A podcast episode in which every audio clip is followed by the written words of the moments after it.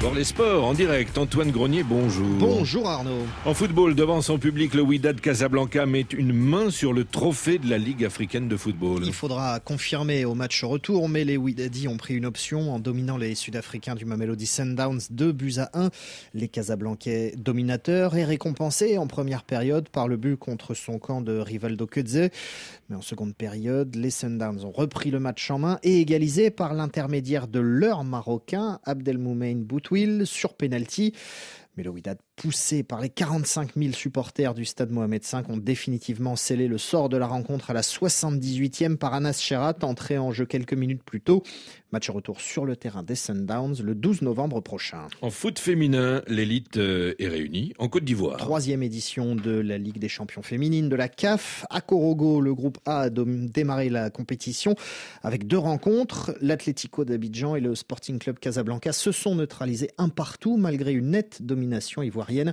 Élue meilleure joueuse du match, l'attaquante de l'Atlético, Mélissa Sandrine Beina, n'arrivait pourtant pas à cacher sa déception. Je suis contente d'avoir été élue meilleure joueuse du match, mais je ne suis pas totalement satisfaite parce que j'aurais dû faire plus pour donner la victoire à mon équipe, car je sais que j'ai les capacités pour ça. Moi et mon équipe, on a raté assez d'occasions. L'équipe du Maroc n'a pas joué. Nous avons dominé tout le match.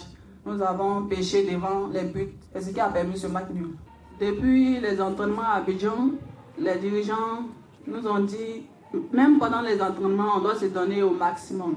Ce n'est pas eux qui vont rentrer sur le terrain pour jouer pour nous. Donc, si nous sommes sur le terrain, nous devons déstresser et jouer le football que nous connaissons et faire plaisir à notre nation nous fait plaisir à nous-mêmes. Mélissa Sandrine Beinan avec Yuen Gourlet. Dans ce même groupe A, les Mamelody Sundowns féminines ont battu les JKT Queens de Tanzanie 2-0.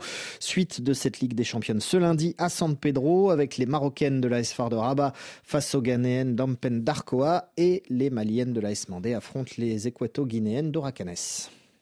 Et en basket, à présent, le dernier ticket pour la Basketball Africa League revient à l'Arli de Benghazi. Les Libyens prennent la troisième place du tournoi de qualification disputé à Yaoundé et ce, aux dépens des locaux de FAP. Les Camerounais battus 93 à 84. Ils ne disputeront pas la phase finale. Une déception pour l'ailier Étienne Tamtong pour qui FAP est tout simplement passé à côté. La déconcentration, le manque de consignes, euh, on n'y était pas. On a manqué d'agressivité défensive, on a déchets jouer. Pourtant, on savait qu'il n'avait que 5 joueurs qui tournaient. On aurait dû être plus agressif et, jouer un peu plus collectif. Ce n'est pas le cas. Et les cas assez vite creusés. On a essayé de revenir tant bien que mal, mais malheureusement, on n'a pas pu gagner. Donc, il n'y a qu'un sentiment d'amertume, de déception. FAP a enregistré 4 matchs, 3 défaites. Oui, ça fait partie de la compétition. Si on avait gagné ce match, forcément, ça devait faire 4 matchs, 2 victoires et on serait qualifié. Ce n'est pas le nombre de matchs qui compte, mais le plus important, c'est la qualification. On a juste manqué de réussite et Dieu n'a pas voulu que ça soit FAP. Est-ce qu'il n'y a pas eu un problème de renforcement de l'effectif? Non, tout a été très bien fait. Le staff a tout fait pour que tout soit réuni.